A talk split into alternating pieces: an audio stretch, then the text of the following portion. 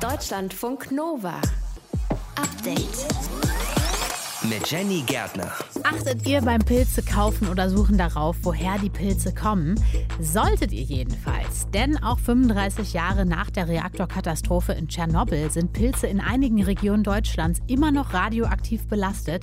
Davor warnt das Bundesamt für Strahlenschutz. Besonders betroffen sind zum Beispiel der Semmelstoppelpilz, der Ockertäubling oder der Rotfußröhrling. Das sagt Caroline Bredendieck aus dem Update-Team. Welche Regionen genau betroffen sind, schauen wir uns gleich an. Und wir lernen auch How to Flaschenpost. Also worauf sollte ich achten, wenn ich eine Botschaft verschicken will? Also als erstes würde ich eine kompakte, robuste Glasflasche nehmen und dann gut verschließen. Mit dem Korken. Korken ist Naturmaterial und wenn man will, kann man den dann auch mit Wachs oder mit Siegellack ein bisschen abdichten. Das erklärt der Archäologe Peter Scharstein, was sonst noch wichtig ist beim Verschicken einer Flaschenpost lernen wir gleich. Und wir gucken natürlich auch noch nach Russland. Da wird an diesem Wochenende gewählt. Laut Umfragen sieht es gut aus für die Partei Geeintes Russland. Liegt aber vielleicht auch daran, dass man oppositionelle Kandidaten im Vorfeld eigentlich aussortiert hat. Ist ein komplexes Thema, nehmen wir auseinander im Update-Podcast am Freitag, den 17. September. Auf geht's. Deutschlandfunk Nova. Heute bis Sonntag wird gewählt in Russland, im größten Land der Erde. Rund 110 Millionen Menschen haben die Möglichkeit, ihre Stimme für die nächste Besetzung der Duma, dem russischen Parlament, abzugeben. Die Partei Geeintes Russland, die den Kurs und die Politik von Präsident Putin unterstützt, will ihre absolute Mehrheit natürlich verteidigen. Darüber habe ich gesprochen vor der Sendung mit unserem Korrespondenten Stefan Lag. Ja, die Partei Geeintes Russland gilt ja auch dieses Mal als klarer Favorit. Was soll da schon schiefgehen? Ja, die Umfragewerte für die Regierungspartei Geeintes Russland waren zuletzt nicht so gut. Das fing schon mit der Erhöhung des Renteneintrittsalters an, dann zuletzt das Sinken der Realeinkommen. Viele Russen ächzen ja unter der hohen Inflation, sieben Prozent und äh, dazu enorme Preissteigerung. Im Vorfeld der Wahl hat Präsident Putin dann Geldgeschenke an wichtige Gruppen in der Bevölkerung verteilt. Für Rentner, Familien mit schulpflichtigen Kindern, Staatsbedienstete gab es Geldgeschenke. Das waren so Einmalzahlungen zwischen 115 und 170 Euro. Und die Opposition spricht von einem billigen Bestechungsversuch. Es zeigt aber auch, dass man im Kreml eben nicht so siegessicher ist. Möglicherweise werden die Kommunisten Stimmen hinzugewinnen und vorbeugend hat Putin zwei der beliebtesten Minister für geeintes Russland ins Rennen geschickt, nämlich Außenminister Lavrov und Verteidigungsminister Shoigu. Was ich jedenfalls ganz interessant finde, ist so eine Umfrage des Levada-Zentrums wonach die äh, Hälfte der Befragten sich ein System aller Sowjetunion zurückwünschen und in einer anderen Frage sagten zwei Drittel immerhin, dass sie lieber in einem Land mit Wohlstand leben wollen und dafür notfalls auch in Kauf nehmen würden, dass dieses Land dann nicht ganz so mächtig ist. Das finde ich doch ganz interessant und müsste Putin eigentlich zu denken geben.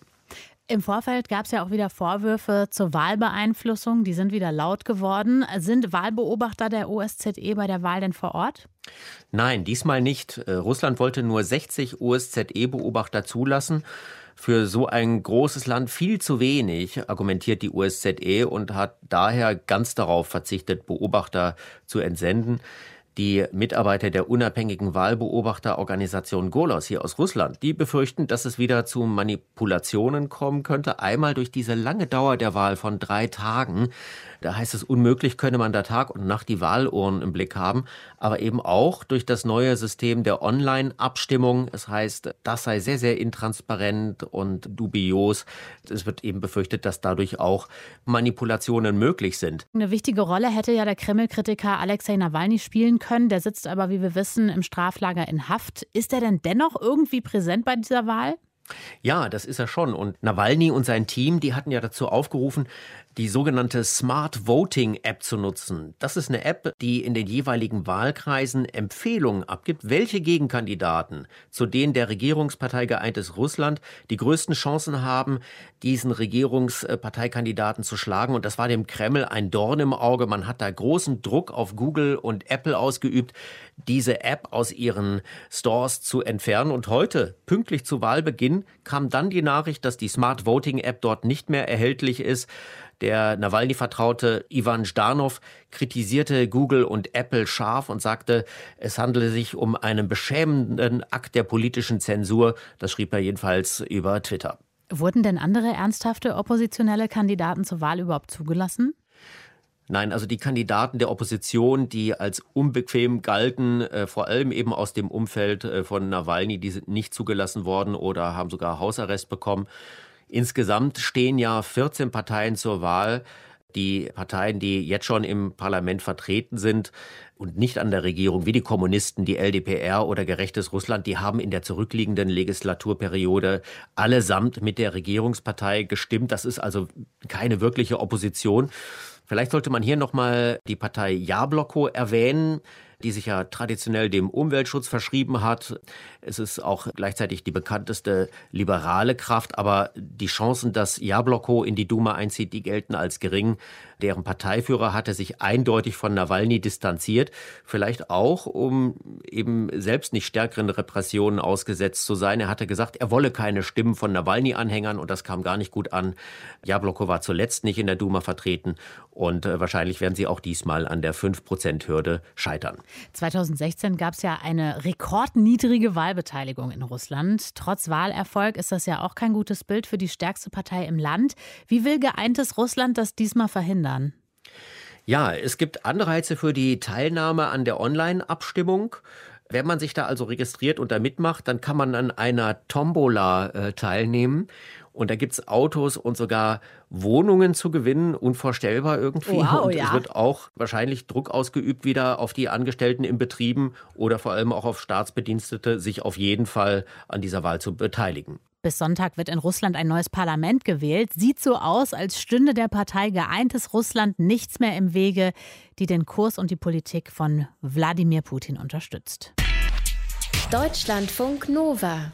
Update. Am Wochenende werden die Emmys verliehen, also die Oscars der Fernsehwelt. Und die Netflix-Serie Damen Gambit, wo es um eine Schachspielerin geht, ist gleich 18 Mal nominiert und damit eine der Top-Favoriten-Serien überhaupt. Unter diese Vorfreude mischt sich jetzt aber auch ein bisschen Ärger. Caro Briedendieck aus dem Update-Team, denn Netflix wird verklagt. Von wem? Von einer realen Schachspielerin und zwar von der Georgierin Nona Gabrindashvili. Die ist mittlerweile 80 Jahre alt und hat jahrelang für die frühere Sowjetunion gespielt, viele Goldmedaillen gewonnen und war einfach richtig, richtig gut. Okay, was hat sie an der Serie Damen Gambit auszusetzen? Es geht um eine Stelle in der allerletzten Folge. Da spielt die Hauptfigur Elizabeth Harmon ja ein wichtiges Turnier Mhm. und das wird von einem Radiojournalisten so kommentiert. Elizabeth Harmon ist nach sowjetischen Maßstäben keine wichtige Spielerin. Das einzig Ungewöhnliche an ihr ist ihr Geschlecht. Doch in Russland nichts Außergewöhnliches. Nona Gaprindashvili ist Weltmeisterin bei den Frauen, spielte aber noch nie gegen Männer. Und dazu sagt Nona Gabrindashvili, das stimmt nicht. Sie habe schon in den 60er Jahren, in der Zeit äh, spielt Damen Gambit ja, gegen Dutzende Männer gespielt und auch oft gewonnen. Und sie sagt, sie findet es deshalb äh, sexistisch, dass dann in der Serie so über sie geredet wird und sagt, das sei besonders bedauerlich, weil es in der Serie ja gerade um den Erfolg von dieser jungen Frau gehe. Mhm. Und dann wird gleichzeitig eine reale Schachpionierin dann irgendwie quasi im Nebensatz gedisst. Ja. Deswegen will sie Geld von Netflix und zwar über 5 Millionen US-Dollar. Das ist viel. Was sagt Netflix Mhm. dazu? Haben die sich geäußert? Ja, die sagen, sie hätten den größten Respekt vor Gabrindashvilis Karriere, aber sie seien der Überzeugung, dass sie im Recht sind und nichts falsch gemacht hätten. Eine georgische ehemalige Schachweltmeisterin verklagt gerade Netflix, weil sie sich in einer Szene der Serie Damen Gambit unfair behandelt fühlt. Die ganze Story gab's von Caro Bredendieck. Deutschlandfunk Nova. Update. Inhalte ja, Parteiname nein. Genau das haben wir uns bis zur Wahl vorgenommen. Deswegen spielen wir in dieser Woche das hier. Deutschlandfunk Nova. In welcher Partei bist du? Denn es ist ja so, sobald der Parteiname fällt, greifen alle Vorurteile. Deshalb notiert mir die Redaktion hier immer nur den Vornamen und dazu ein paar Fragen. Am Ende des Gesprächs muss ich dann raten, für welche Partei Philipp kandidiert. Und an dieser Stelle sage ich erstmal Hi. Hallo, danke für die Einladung. Cooles Format. Ja, wir kennen uns nicht, deswegen starten wir erstmal mit ein paar Sätzen. Du musst die beenden. Ich fange an. Dein Name ist, Philipp Rubach. dein schönster Wahlkampfmoment ist. Wenn ich mich im Haustürwahlkampf befinde und äh, die Leute mir das Programm unserer Partei vortragen Erhöhten Puls bekommst du, wenn? Wenn wir mit dem Lautsprecherwagen über die Dörfer fahren und die Leute ganz verdutzt gucken. Das Schönste an deinem Wahlkreis Nordsachsen ist? Hm. Der Abend- und Genussmarkt in Delitzsch. Politik ist für dich? Vor allem selber machen. Ich glaube, wir müssen Politik in Zukunft stärker gemeinsam machen für einen Aufbruch im Osten.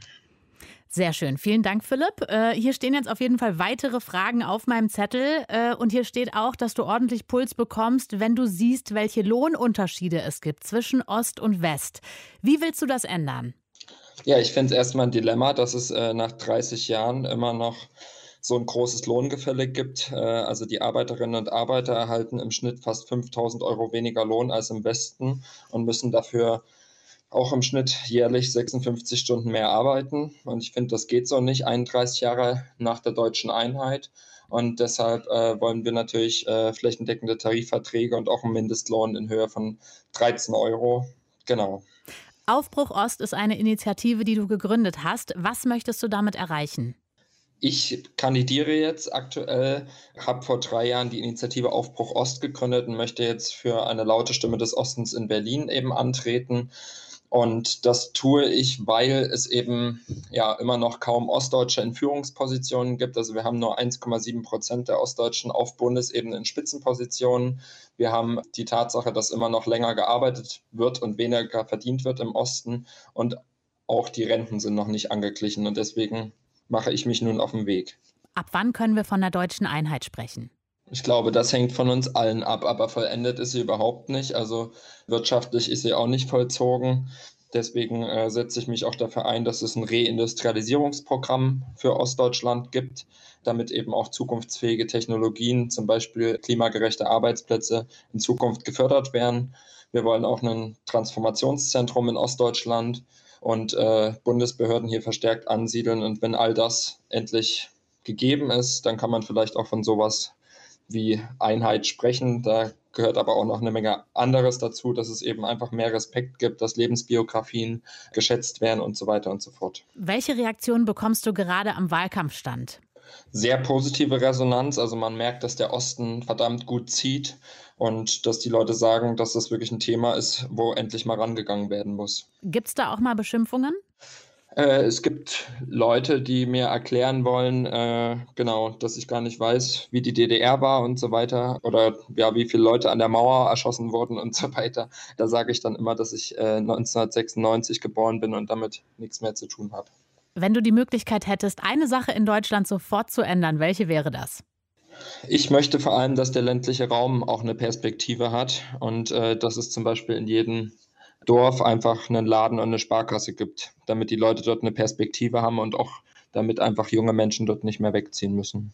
So, jetzt kommen wir zu der Stelle, wo ich raten muss, für welche Partei du kandidierst. Und ehrlich gesagt habe ich da schon so eine Ahnung. Es gab so ein paar Hinweise bei dir.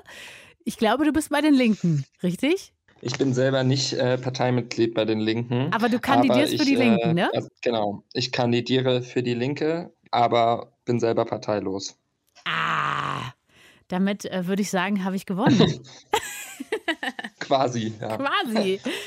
Im Netz haben wir dann Zitat zu den Lohnunterschieden gepostet und da ist die Community auch sicher gewesen, für welche Partei du kandidierst. Nur 20 Prozent haben da SPD gesagt. Ansonsten waren alle auch bei der Linken. Wäre das auch was für dich gewesen, die SPD? ja, ich glaube, ich habe mich schon bewusst äh, für die Linke entschieden weil ich einfach möchte, dass es wirklich äh, soziale Verbesserungen in diesem Land gibt und dass nicht irgendwie dann am Ende doch wieder eine große Koalition oder so ein Spaß entsteht. Deutschlandfunk Nova. In welcher Partei bist du? Das war Philipp Rubach, Direktkandidat für die Linke in Nordsachsen. Und unser Kandidat in unserer Reihe In welcher Partei bist du? haben wir die ganze Woche schon gespielt. Alle Gespräche gibt's auf deutschlandfunknova.de. Deutschlandfunk Nova. Update. Ich sag's, wie es ist. So eine schöne Pilzrahmsoße. Mm, da geht nichts drüber. Oder auch Tagliatelle und dazu frische Pfifferlinge. Ich bin voll dabei. Deluxe ist es natürlich, wenn man die Pilze nicht im Supermarkt kauft, sondern tatsächlich auch noch selber schön in den Wald latscht und erstmal guckt, welche kann ich hier eigentlich pflücken. Aber aufgepasst, nicht nur, dass man sich womöglich vertut und was Giftiges ins Körbchen packt, das wäre schlecht, aber auch radioaktive Belastung ist ein Thema, sagt das Bundesamt für Strahlenschutz in seinem aktuellen Pilzbericht. Caro Bredendieck aus unserem Update-Team, was heißt das genau? Wie verstrahlt sind unsere Pilze? Also es gibt keinen Grund zur Panik. Das äh, Bundesamt untersucht Waldpilze in Deutschland ähm, regelmäßig seit Jahren und guckt, wie hoch die Strahlenbelastung ist. Seit der Reaktorkatastrophe in Tschernobyl vor 35 Jahren. Ähm, damals sind radioaktive Stoffe bis nach Deutschland gekommen und haben sich in die Böden gesetzt. Und man kann einfach seitdem in vielen Waldpilzen messen, dass da immer noch Spuren sind von Radiocäsium. Das ist eine der radioaktiven Stoffe. Aber in den allermeisten Fällen sind die Werte gering und ungefährlich. Es gibt allerdings ein paar Regionen in Deutschland, in denen man zumindest ein bisschen aufpassen sollte, nämlich in Bayern und in Baden-Württemberg südlich der Donau. Warum denn gerade in diesen Regionen? Naja, nach der Reaktorkatastrophe sind radioaktive Stoffe in mehreren Wolken über verschiedene Teile von Europa gezogen und Deutschland war eben auch betroffen. Entscheidend ist, wo es in diesen Tagen damals geregnet hat, weil der Regen quasi diese Partikel aus der Luft mit runtergebracht hat. Und es hat eben in diesen Tagen in Süddeutschland starke Regenfälle gegeben. Deshalb wurden diese Regionen viel stärker radioaktiv belastet als der Norden von Deutschland. Mhm. Ein Teil des Radiocäsiums hat sich über die letzten drei Jahrzehnte auch schon abgebaut, aber es ist eben noch längst nicht alles weg. Und deswegen findet man da auch mehr radioaktiv belastete Pilze. Okay, jetzt nochmal zurück zu unseren Pilzen. Gibt es denn auch bestimmte Arten, also bestimmte Pilzarten, die betroffen sind oder ist das völlig unabhängig davon, was für ein Pilz das genau ist? Nee, es gibt schon Unterschiede, weil die Pilzarten unterschiedlich auch in den Böden wachsen. Besonders betroffen sind zum Beispiel der Semmelstoppelpilz, der Ockertäubling oder der Rotfußröhrling, äh, hat das Bundesamt für Strahlenschutz alles genau aufgelistet in dem Bericht. Also falls einem das jetzt nicht sagt, kann man nachlesen. Mhm. Zum Teil gab es Pilze mit mehr als 4000 Becquerel, also Strahlungseinheiten Cäsium pro Kilogramm, im Handel erlaubt, also mal so zum Vergleich Vergleich sind höchstens 600 Becquerel oh. pro Kilogramm. Das klingt ja dann doch ehrlich gesagt sehr hoch und nach einem bedenklich hohen Wert, oder nicht? Das habe ich beim Bundesamt für Strahlenschutz auch mal nachgefragt. Martin Steiner ist da Experte für Radioökologie und einer der Autoren des Pilzberichts. Er sagt, jetzt mal Extrembeispiel, ich esse ein Jahr lang jede Woche 250 Gramm Pilze aus dem Wald, die mit 3000 Becquerel belastet sind. Das sind ja die wenigsten Pilze. Also ich müsste ja. mich schon wirklich anstrengen, dass ich jede Woche so viele davon finde. Wenn ich die alle esse, habe ich am Ende des Jahres eine Strahlenbelastung durch diese Pilze von, und Achtung, jetzt kommt noch eine Maßeinheit, 0,5 Millisievert. Alles andere, was du so im Leben machst, kann ich aber auch Strahlen aussetzen. Deine Wohnung, wenn du im Krankenhaus mal ins CT musst, wenn du irgendwo hinfliegst und so weiter, sagt Martin Steiner. Die Strahlenexposition aus natürlichen Quellen beträgt in Deutschland im Mittel 2,1 Millisievert pro Jahr und variiert je nach den örtlichen Gegebenheiten und den Lebensgewohnheiten zwischen 1 und 10 Millisievert pro Jahr. Das heißt, vergleichen Sie einfach die zusätzliche Strahlenexposition durch den Pilzverzehr, ein halbes Millisievert unter sehr ungünstigen Bedingungen, mit der Schwankungsbreite der natürlichen Strahlenexposition in Deutschland, die zwischen 1 und 10 Millisievert pro Jahr liegt. Okay, ich schließe daraus jetzt mal, die Strahlenbelastung durch solche Pilze ist jetzt nicht nichts, aber auch nicht super, super, super hoch, mhm. weil er hat das ja gerade so vorgerechnet. Es gibt doch solche Apps, so Pilzerkennungs-Apps. Helfen die auch beim Thema Strahlenbelastung?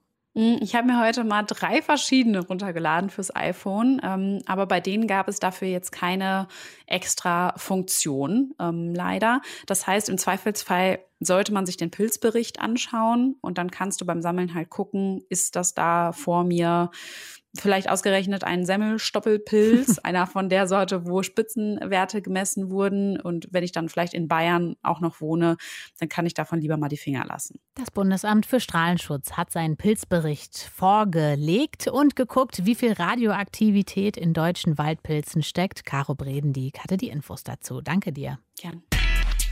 Deutschlandfunk Nova. Update. Es ist schon eine krasse Energie, die sich da breit macht und frei wird bei einem Vulkanausbruch. Nach mehreren kleinen Erdbeben befürchtet man, dass es auf der spanischen Insel La Palma einen Vulkanausbruch geben könnte. Es gab in den letzten Tagen immer wieder so kleine Mini-Erdbeben. Die zuständigen Behörden, die haben gestern die Stufe Gelb ihres Frühwarnsystems ausgerufen. Das ist die zweite von insgesamt vier Warnstufen. Eine Einschätzung der Situation wollen wir jetzt klären mit dem Vulkanologen Ulrich Küppers von der LMU München ist jetzt bei mir am Telefon. Guten Abend. Schönen guten Abend. Wie schätzen Sie denn aktuell die Bedrohungslage vor Ort auf La Palma ein? Also die Situation stellt sich für uns so dar, dass die klitzekleinen Erdbeben, von denen Sie gesprochen haben, die waren zum Teil bis Stärke 3,5, 3,7, die waren durchaus spürbar von der Bevölkerung. Und in der letzten Woche hatten wir über 20.000 Erdbeben. Also das ist definitiv keine Hintergrund-Erdbebentätigkeit und das ist äh, der Unterschied zu Erdbebenserien vor ein paar Jahren ist, dass jetzt die Erdbeben deutlich flacher sind. Und deswegen haben die Behörden momentan die Warnstufe so angehoben, weil sie davon ausgehen müssen oder ein mögliches Szenario ist, dass es zu einem Vulkanausbruch kommen wird. Mhm. Wie schnell kann denn so eine Situation im Ernstfall dann eskalieren und dann eben wirklich zu einem Vulkanausbruch führen? Ich denke, momentan reden wir von, es ist durchaus wahrscheinlich, dass in den nächsten Tagen, vielleicht eine Woche, ein Ausbruch stattfinden könnte. Aber es ist durchaus möglich, dass die Situation sich jetzt so beruhigt, wie es jetzt gerade ist. Also wir können jetzt noch nicht mit Sicherheit sagen, es wird ein Vulkanausbruch kommen. Aber momentan deuten viele Signale darauf hin, dass einer bevorstehen könnte. Bei Erdbeben sagt man ja immer, die sind eigentlich unmöglich vorherzusehen. Gilt das auch für Vulkanausbrüche? Na, bei Vulkanausbrüchen haben wir den Vorteil, dass wir die Erdbeben nutzen und wir machen damit Aussagen über, in welcher Tiefe bewegt sich Magma. Und wenn diese Erdbeben immer näher an die Oberfläche kommen, und momentan sind sie bis zu sechs bis neun Kilometer nur noch tief, das ist relativ wenig, dann benutzen wir diese Veränderung der Lage von den Erdbeben und hohe, das hohe zeitliche Auftreten als möglichen Indikator für Magma nähert sich auf dem Weg zur Erdoberfläche. Und wir nutzen also Erdbeben, die man als solche nicht vorhersagen kann, nutzen wir in der Vulkanvorhersage. Wie sehen denn die Folgen des Ausbruchs aus? Da könnte ich jetzt wieder sagen, das könnte so sein oder so sein. Die letzten beiden Vulkanausbrüche 1971 und 1949 waren relativ schwach in ihrer Explosivität, hatten relativ lokal begrenzte Auswirkungen. Was beide Vulkanausbrüche hatten, war, dass Lavaströme sich gebildet haben und diese Lavaströme fließen eben die Hänge äh, nach unten und das, was sich auf deren Weg befindet, und es sind auf La Palma eben Orte, Häuser, Hotelanlagen oder Bananenplantagen, die sind dann eben bedroht. Es gibt ja Überlegungen und sogar YouTube-Videos dazu, dass durch dieses Abrutschen von Vulkangesteinsmassen in den Atlantik ein Tsunami entstehen könnte, der noch in New York für meterhohe Wellen sorgen könnte. Was halten Sie davon? Das Tsunamis entstehen können, wenn Teile von Vulkanflanken abrutschen, ist ein bekanntes Phänomen. Mhm. Dieses Modell, was damals publiziert wurde vor gut 20 Jahren, ging sicherlich vom Worst-Case-Szenario aus, also vom schlimmsten anzunehmenden Fall mit Riesenmengen an Gestein, die ins Meer rauschen. Dieses schlimmste Szenario, was Sie gerade besprechen, ist sicherlich nicht das, mit dem wir momentan als realistischer Fall rechnen. Insofern halte ich das nicht für plausibel, dass das passieren wird sagt der Vulkanologe Ulrich Küppers von der LMU München. Wir haben uns angeschaut, wie es gerade aussieht auf der Insel La Palma, ob es da einen möglichen Vulkanausbruch geben könnte. Vielen Dank für die Einschätzung. Bitte schön, gern geschehen. Deutschlandfunk Nova. Update. Söldner sollen es sein, die die malische Regierung engagieren will. Andere sagen, na ja, das ist eigentlich eher so eine private Sicherheitsfirma. Fakt ist auf jeden Fall, die russische Gruppe Wagner soll in Gesprächen mit der malischen Regierung sein.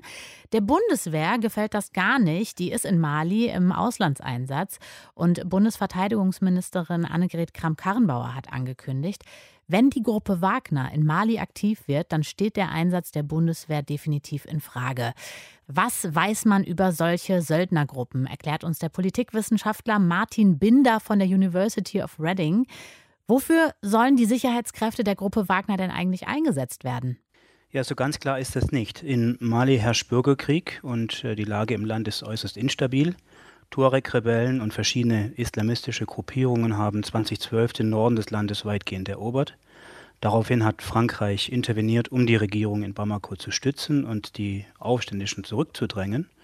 Es sind auch Friedens- und Polizeimissionen der Vereinten Nationen und der EU im Mali, mhm. aber das Land kommt nicht zur Ruhe. Das Militär hat wiederholt geputscht, zuletzt im vergangenen Mai.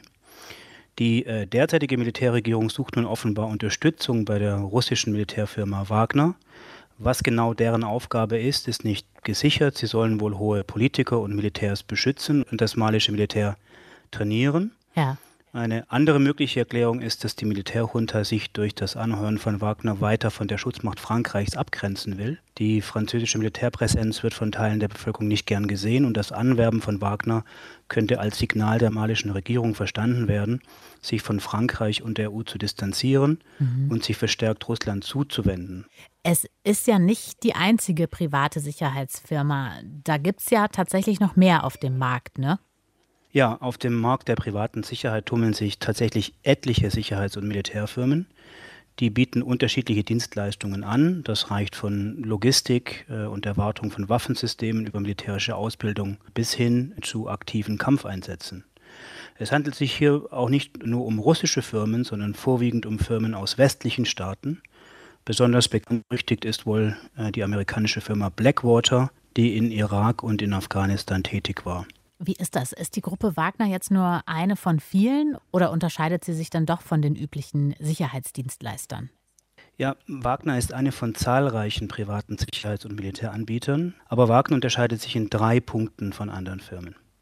Erstens ist Wagner eine der wenigen Firmen, die aktiv an Kampfhandlungen teilnimmt. Sie haben das in Syrien getan, aber auch in der Ukraine. Äh, Wagner war auch im Sudan und zuletzt in der Zentralafrikanischen Republik tätig und soll dort laut UN Menschenrechtsverletzungen begangen haben. Mhm. Zweitens sind private Militärfirmen wie Wagner anders als in vielen anderen Staaten in Russland nicht registriert oder reguliert.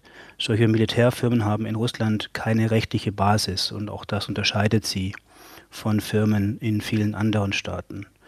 Und drittens hat Wagner Berichten zufolge nicht nur enge Verbindungen zur russischen Regierung, sondern auch zu Oligarchen, die die Firma finanzieren sollen. Damit wird natürlich nicht so recht klar, in wessen Auftrag Wagner eigentlich handelt. Ja, das wäre jetzt tatsächlich auch eine Frage, die ich habe. Also was bedeutet das weltpolitisch, wenn diese Firma in Mali jetzt aktiv wird?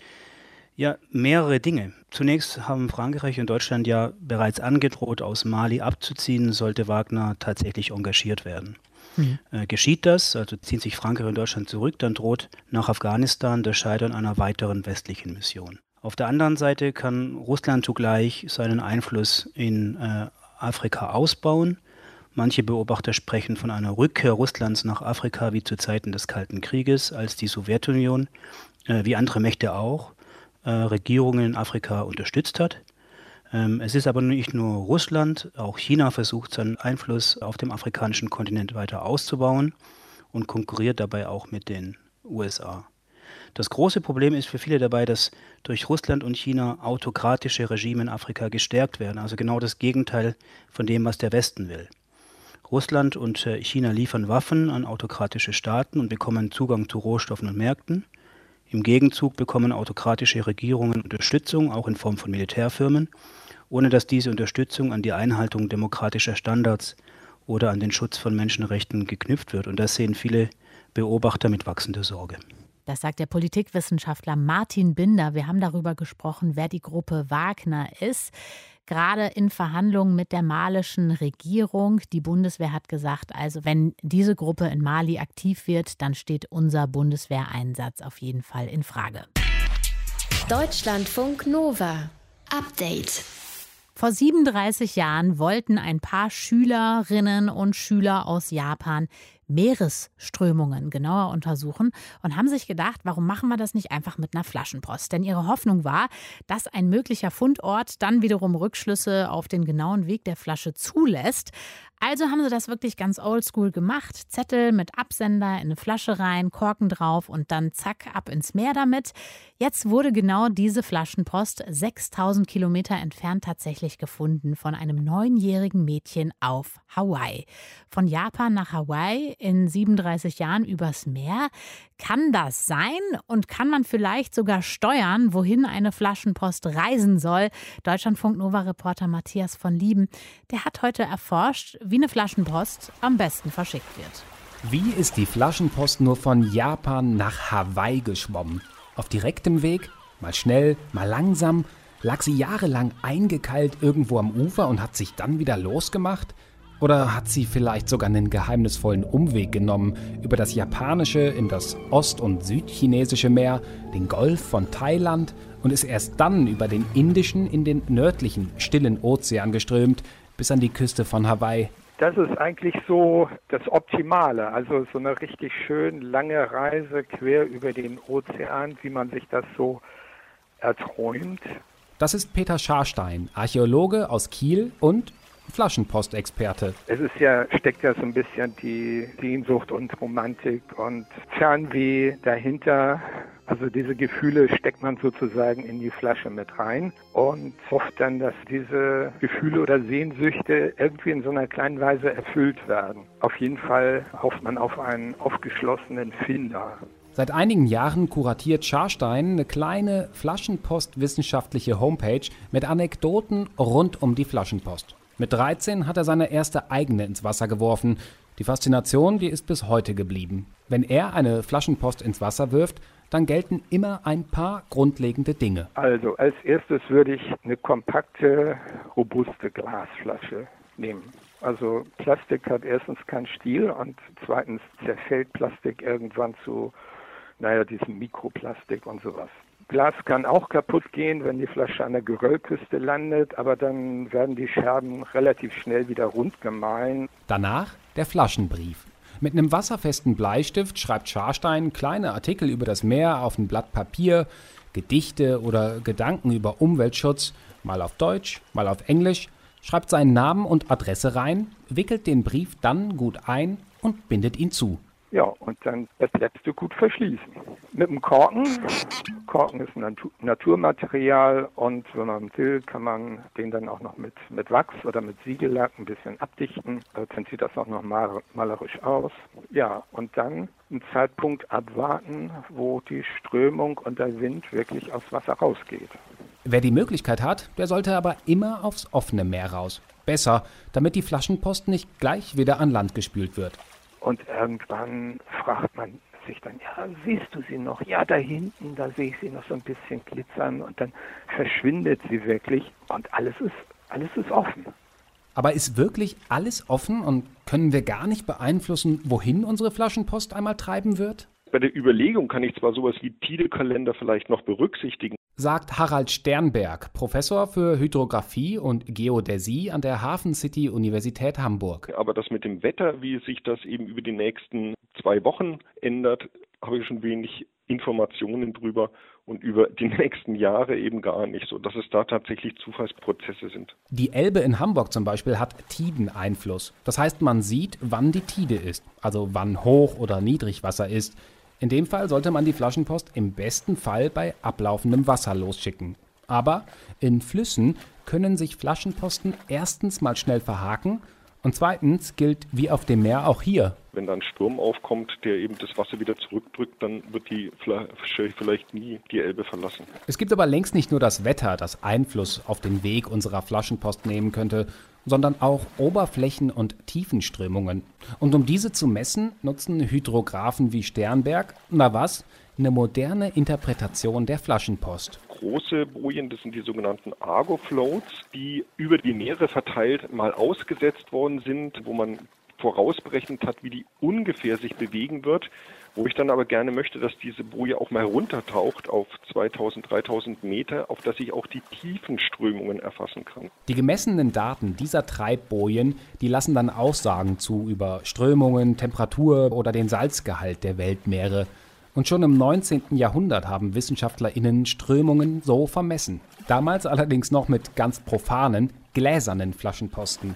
Anfang 2018 hat ein Pärchen in Australien sogar eine Flaschenpost der deutschen Seewarte aus dem Jahr 1886 gefunden. Und das ist dann wirklich Roulette-Spiel, dass man eben nicht weiß, wo sie letztlich ankommt. Und wer auf Nummer sicher gehen will, abgeflachte und rechteckige Flaschenposten lassen sich als Sonderformat auch als einfacher Brief über die Deutsche Post verschicken.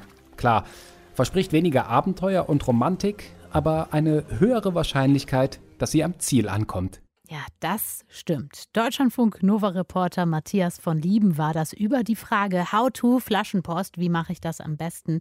So eine abgeflachte Flasche per Post habe ich mal bekommen von meiner Oma. War sehr charmant, aber ich hätte natürlich gerne lieber eine echte Flaschenpost irgendwo gefunden. Deutschlandfunk Nova. Update. Montag bis Freitag, immer zwischen 18 und 20 Uhr. Mehr auf deutschlandfunknova.de.